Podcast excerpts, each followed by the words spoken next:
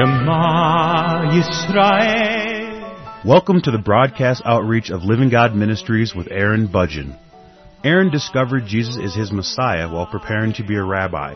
He now teaches for several organizations and is the teaching pastor for Living God Ministries. Strongly distinguishing between the Old and New Covenants, Aaron presents the scriptures from a Judaic and historical frame of reference. Join Aaron now as he reveals the reality foreshadowed and the new life we can now experience because of what the Lord Jesus accomplished for us.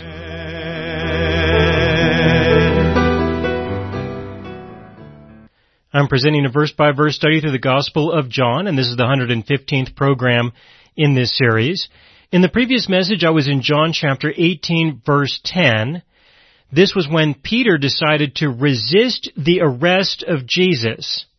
Peter decided to lunge out into the crowd of soldiers, and he attacked probably the weakest person there, the one person who was the least likely to resist and this was the servant of the high priest.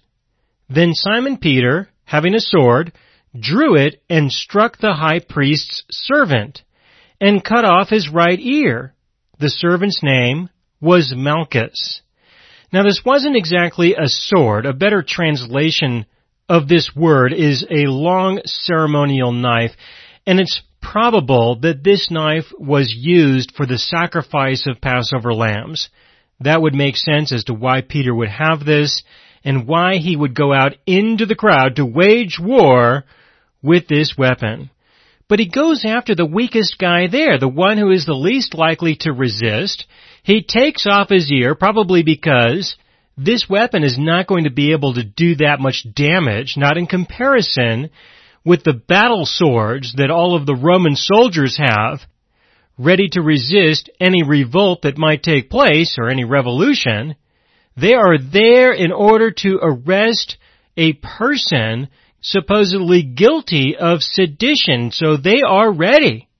They are ready for battle. Now of course things do not work out in the way that it appears Peter was expecting. He led the charge, but nobody else followed. Jesus put a stop to it right away. In verse 11, so Jesus said to Peter, Put your sword into the sheath. Shall I not drink the cup which my Father has given me? Then the detachment of troops and the captain and the officers of the Jews arrested Jesus and bound him. So Peter tried to resist the arrest of Jesus, but Jesus stopped him and made it clear that this is the way things are going to be.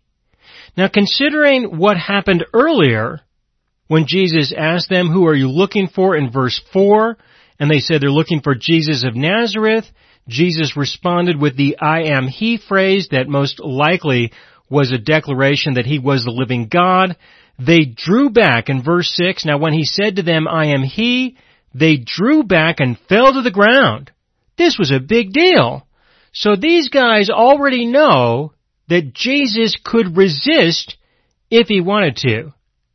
Obviously, with just a phrase like this, perhaps with some resonance, maybe there was some lightning, we don't have all the details concerning what would inspire all of these soldiers and officers to hit the ground. But whatever it was, it was a significant emotional event for these guys a very serious, memorable event for them to hit the ground. But now they can see that Jesus is not going to resist. They go ahead and they arrest him and they bind him. Now all of the gospel writers recorded that Peter took off this guy's ear. Hey, Peter went in and he took off this guy's ear. But Luke is the only person who recorded the healing of Malchus's ear. And this was important because if Jesus did not heal the damage that Peter just caused, well then Peter would have been arrested and he would have been put on trial and maybe he would be executed as well. Or he might lose his ear. And so Jesus was very kind to do the healing so that Peter wouldn't have to deal with all the problems related to what he just did in front of all these people. There were plenty of witnesses who could testify that, yeah, this is what Peter did. And so he would have been arrested, he would have been put on trial, but Jesus healed Malchus's ear and so Peter was allowed to go free. But Jesus was arrested and he was taken.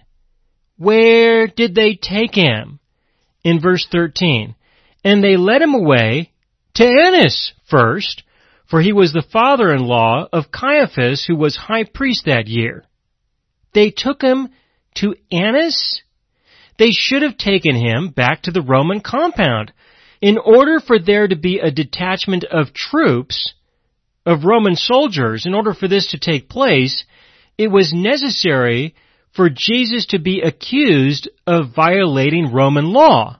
And Judas was the witness. He was the person who would have accused Jesus before the Romans in order to obtain the detachment of troops. But they don't take Jesus to the Roman compound like they were supposed to in this kind of a situation, in this kind of circumstance. Why? It's my opinion, even though we don't have this recorded, that Judas disappeared. To me, that's the only explanation. In my opinion, it is obvious that this is not what Judas expected. I've spoken about this a lot in the previous messages, that I believe that Judas expected Jesus to resist, and that the war would begin, and Jesus would win, and he would be established as the Messianic king in Israel. Judas was going to help him out with this and instigate the circumstances through which this could probably take place. But Jesus doesn't resist. He allows himself to be arrested. When Judas saw this happen, he left. He was gone. And so if you no longer have the person who accused Jesus in your presence, you no longer have access to him, you need him in order to testify against Jesus during the trial. If he's gone, well then what do you do with him? You can't take him back to the Roman compound without Judas. It's not going to work. This would be in violation of Roman law. So where do they take him? They take him to Annas. Now this is very awkward because Annas was not recognized as a person of authority in the land at this time. Not by the Romans.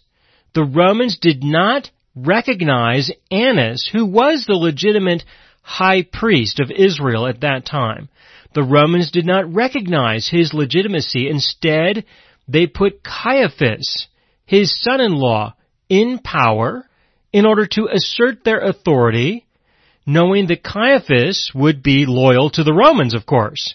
And if he decided to be disloyal to the Romans, well, he's not really the legitimate high priest anyway, according to the people, so they'll just replace him with someone who will be loyal to them. That was the situation between Annas and Caiaphas. So Annas did not have any real power there in Israel. What he had was the desire of the people that he have this authority. But he did not have what he would need in order to function as the high priest because the Romans intervened. So why are they taking Jesus to Annas? What is this about? What's the reason for this? What's the purpose for this? Well, it could be, there's a possibility, that some of the people knew that Caiaphas was maybe not ready for Jesus to arrive and to have a trial there. That is a possibility. I don't think that's the case, but it is a possibility that I will mention as something that could have been going on and they might have made that decision saying to themselves, hey look, you know, Caiaphas is not ready for Jesus to just show up. Let's take Jesus over to Annas and then we'll go talk to Caiaphas while he's over there and we'll get everything situated and set up over at the home of Caiaphas while Annas is keeping Jesus busy. Maybe we'll do it that way. That's a possibility. I don't think that that's the case, but I'm willing to say that that's a possibility. What I think happened was that they decided to take him to Annas because of the significant emotional event that took place in verse 6. In John chapter 18 verse 6, they drew back and fell to the ground. It appears to me that it is obvious that they just experienced a divine event. And now they've captured the guy, they've, they've bound the guy, he's, he's allowed them to do so, and they have to do this because that's what they're required to do, that's what they were sent out to do. They've got this guy who obviously has tremendous divine influence, to say the least, to cause them all to hit the ground like that. And so I believe that for them, this was a religious experience. And a very profound religious experience for these guys. And so when they realized that it wouldn't do any good to take them back to the Roman compound, in fact they have a reason not to do that because Judas apparently has disappeared. He's no longer participating in what's going on. What would they do? Well, considering the religious experience that they just had, it would make sense under those conditions to take him to the real legitimate high priest, Annas. Take him to Annas. Let's not take him over to Caiaphas because we all know that Caiaphas is not God's guy. We know that. But Annas is the legitimate high priest. He really is the religious representative of the land, even though the Romans would not allow him to assert his authority. Everybody knew he was the head religious guy. So, considering that we just had this profound religious experience, let's take him to the religious guy. Let's take him there. That would make more sense. They're not going to just release him because who knows, Judas might show up again for all they know. And then they're really going to be in trouble because they released Jesus. So they take him to Annas, the legitimate high priest in this circumstance. That's verse 13, John chapter 18 verse 13. And they led him away to Annas first, for he was the father-in-law of Caiaphas, who was high priest that year. Now it was Caiaphas who advised the Jews that it was expedient that one man should die for the people, and I explained this in the previous messages when he said that. In verse 15, and Simon Peter followed Jesus, and so did another disciple. Now that disciple was known to the high priest and went with Jesus into the courtyard of the high priest. Now it's quite likely that this was John, the person who was writing this letter, and he didn't name himself. The way that he wrote this, there is an indication that he is referring to himself. But whoever it is, this is a disciple of Jesus, someone who is present there, and this person has a relationship with Annas.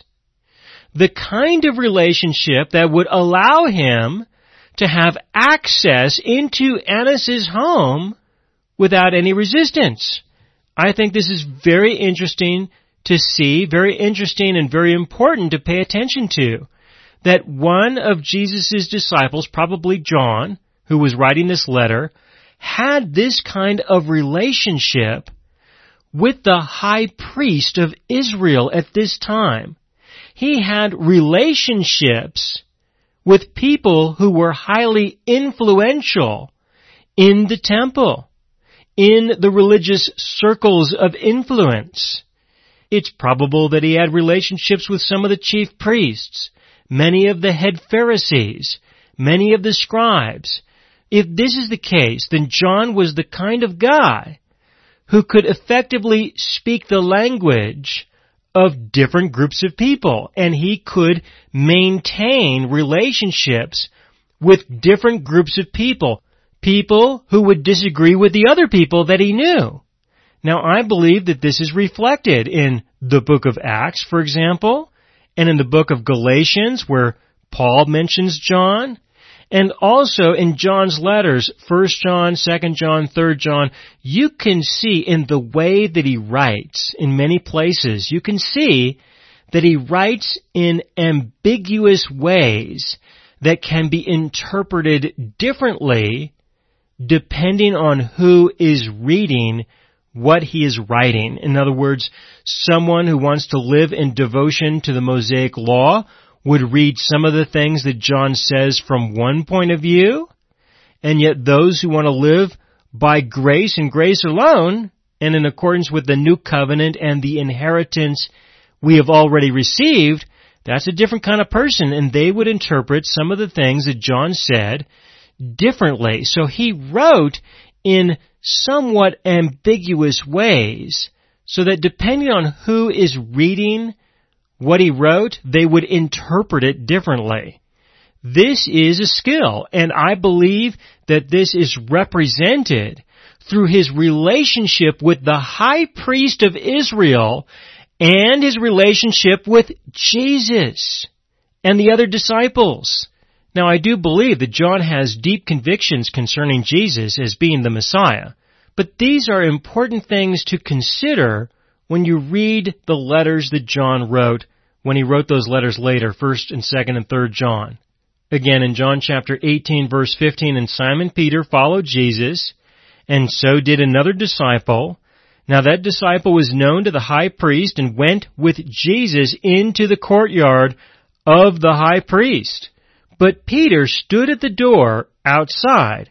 Then the other disciple, who was known to the high priest, went out and spoke to her who kept the door, and brought Peter in. Then the servant girl who kept the door said to Peter, You are not also one of this man's disciples, are you? He said, I am not. That was the first time that he denied Jesus.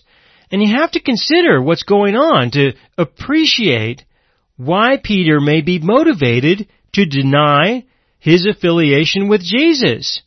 Jesus was just arrested. He's going to be put on trial. He's probably going to be executed. If Peter declares that he is one of his disciples, the people might not look favorably upon Peter they may attack him. They may even arrest him. They might even put him on trial for some ridiculous charge that he's not guilty of as well. There is great risk involved. In addition to this, Peter just took off this guy's ear. He could have been in a lot of trouble. You know, all of this stuff is happening and it could easily result in a lot of disorientation in Peter's mind.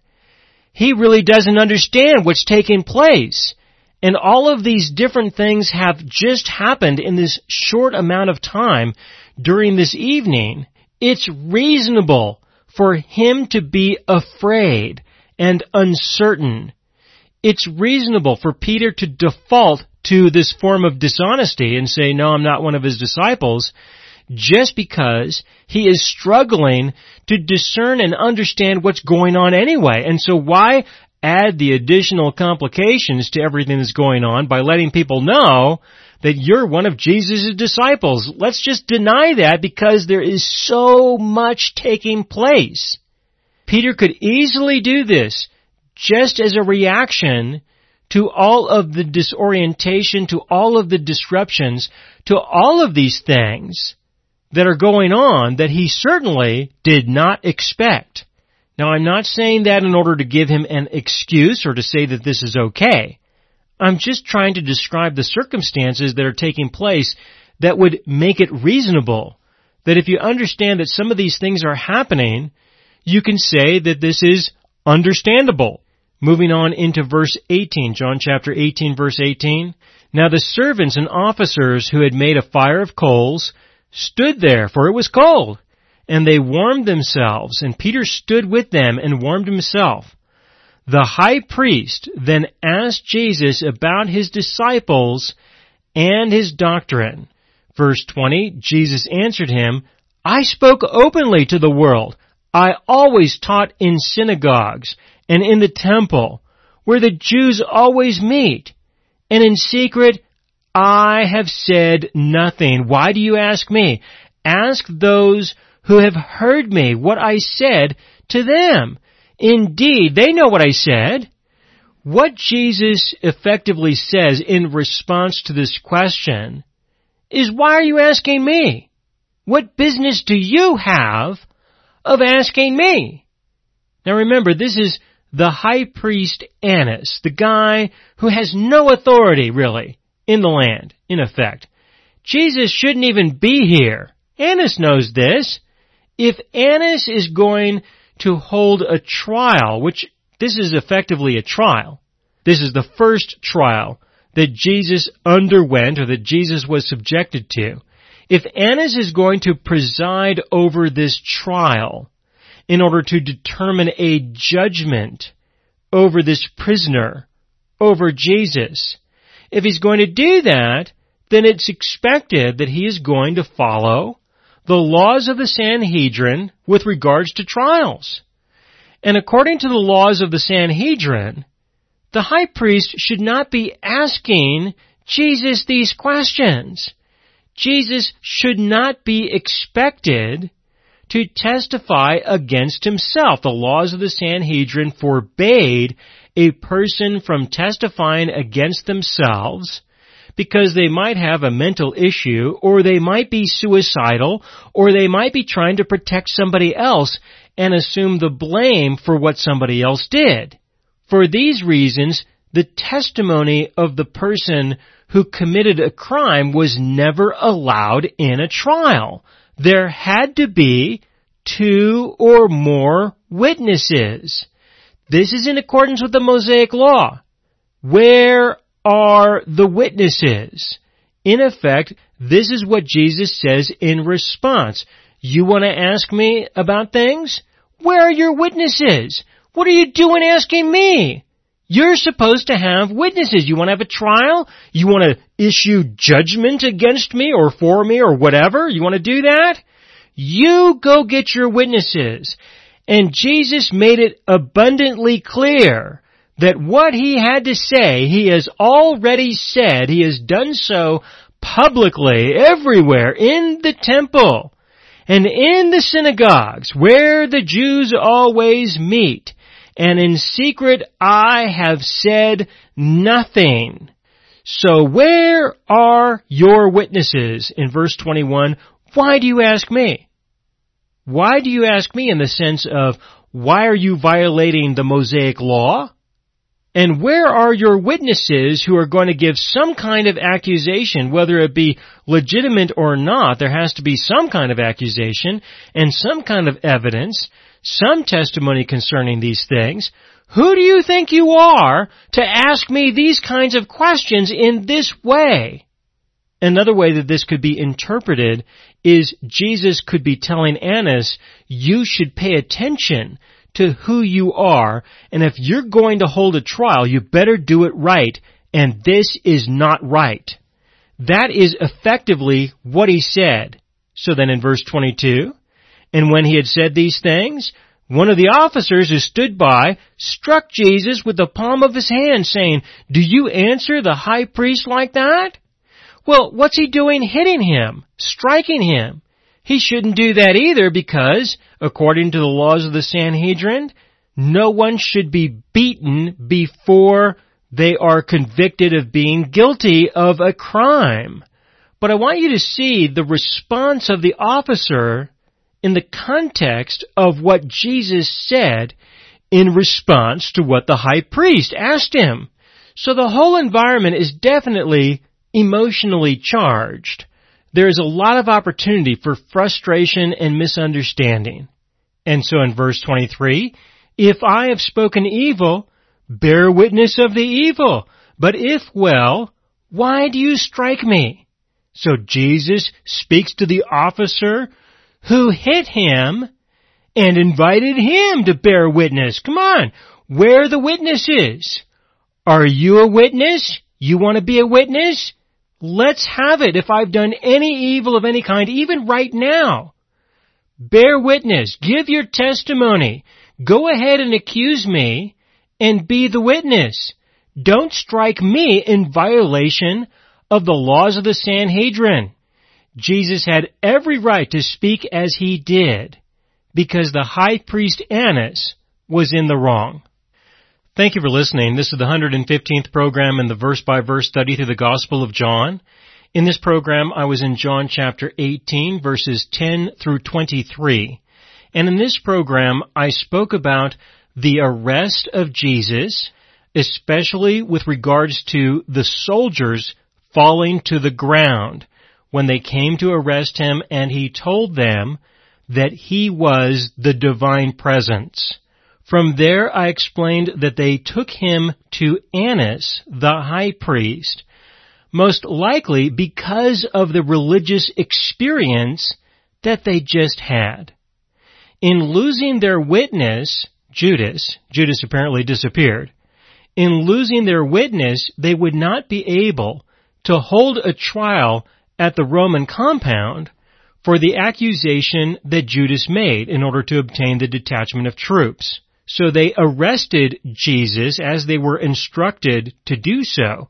But the detachment of troops decided not to release him, otherwise they could be responsible for releasing him, especially if Judas surfaces again. So there was a decision to take him to Annas, the person who was not recognized by the Roman government as having any legitimate authority of any kind. He was the high priest recognized by the people, but the Romans established his son-in-law Caiaphas as the high priest. So I explained that it's likely that they took Jesus to Annas because of the religious experience that they had in falling to the ground. So they decided to take Jesus to the religious guy, to the guy who was the representative of God. They knew who he was, even though the Roman government did not officially recognize him as having any authority. And then it appears that the Roman detachment of troops left him there with Annas effectively transferring responsibility for the prisoner away from themselves and over to Annas.